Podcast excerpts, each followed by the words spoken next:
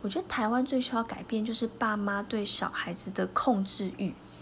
因为太多的台湾爸妈是属于那种直升机父母，宝爸宝妈，所以小孩子不管在食衣住行、娱乐样样方面，他都觉得他得干涉，因为不然这个小孩子可能会死了吧。所以他就在问他吃什么，还是他做什么，或是用什么，甚至他呃要怎么念书，考什么大学，选什么科系，做什么工作，还是到了。适婚年龄到几岁成家，嗯，要娶什么样的老婆，要搬不搬出去住，要住哪里，甚至什么时候生小孩，还是小孩要叫什么名字，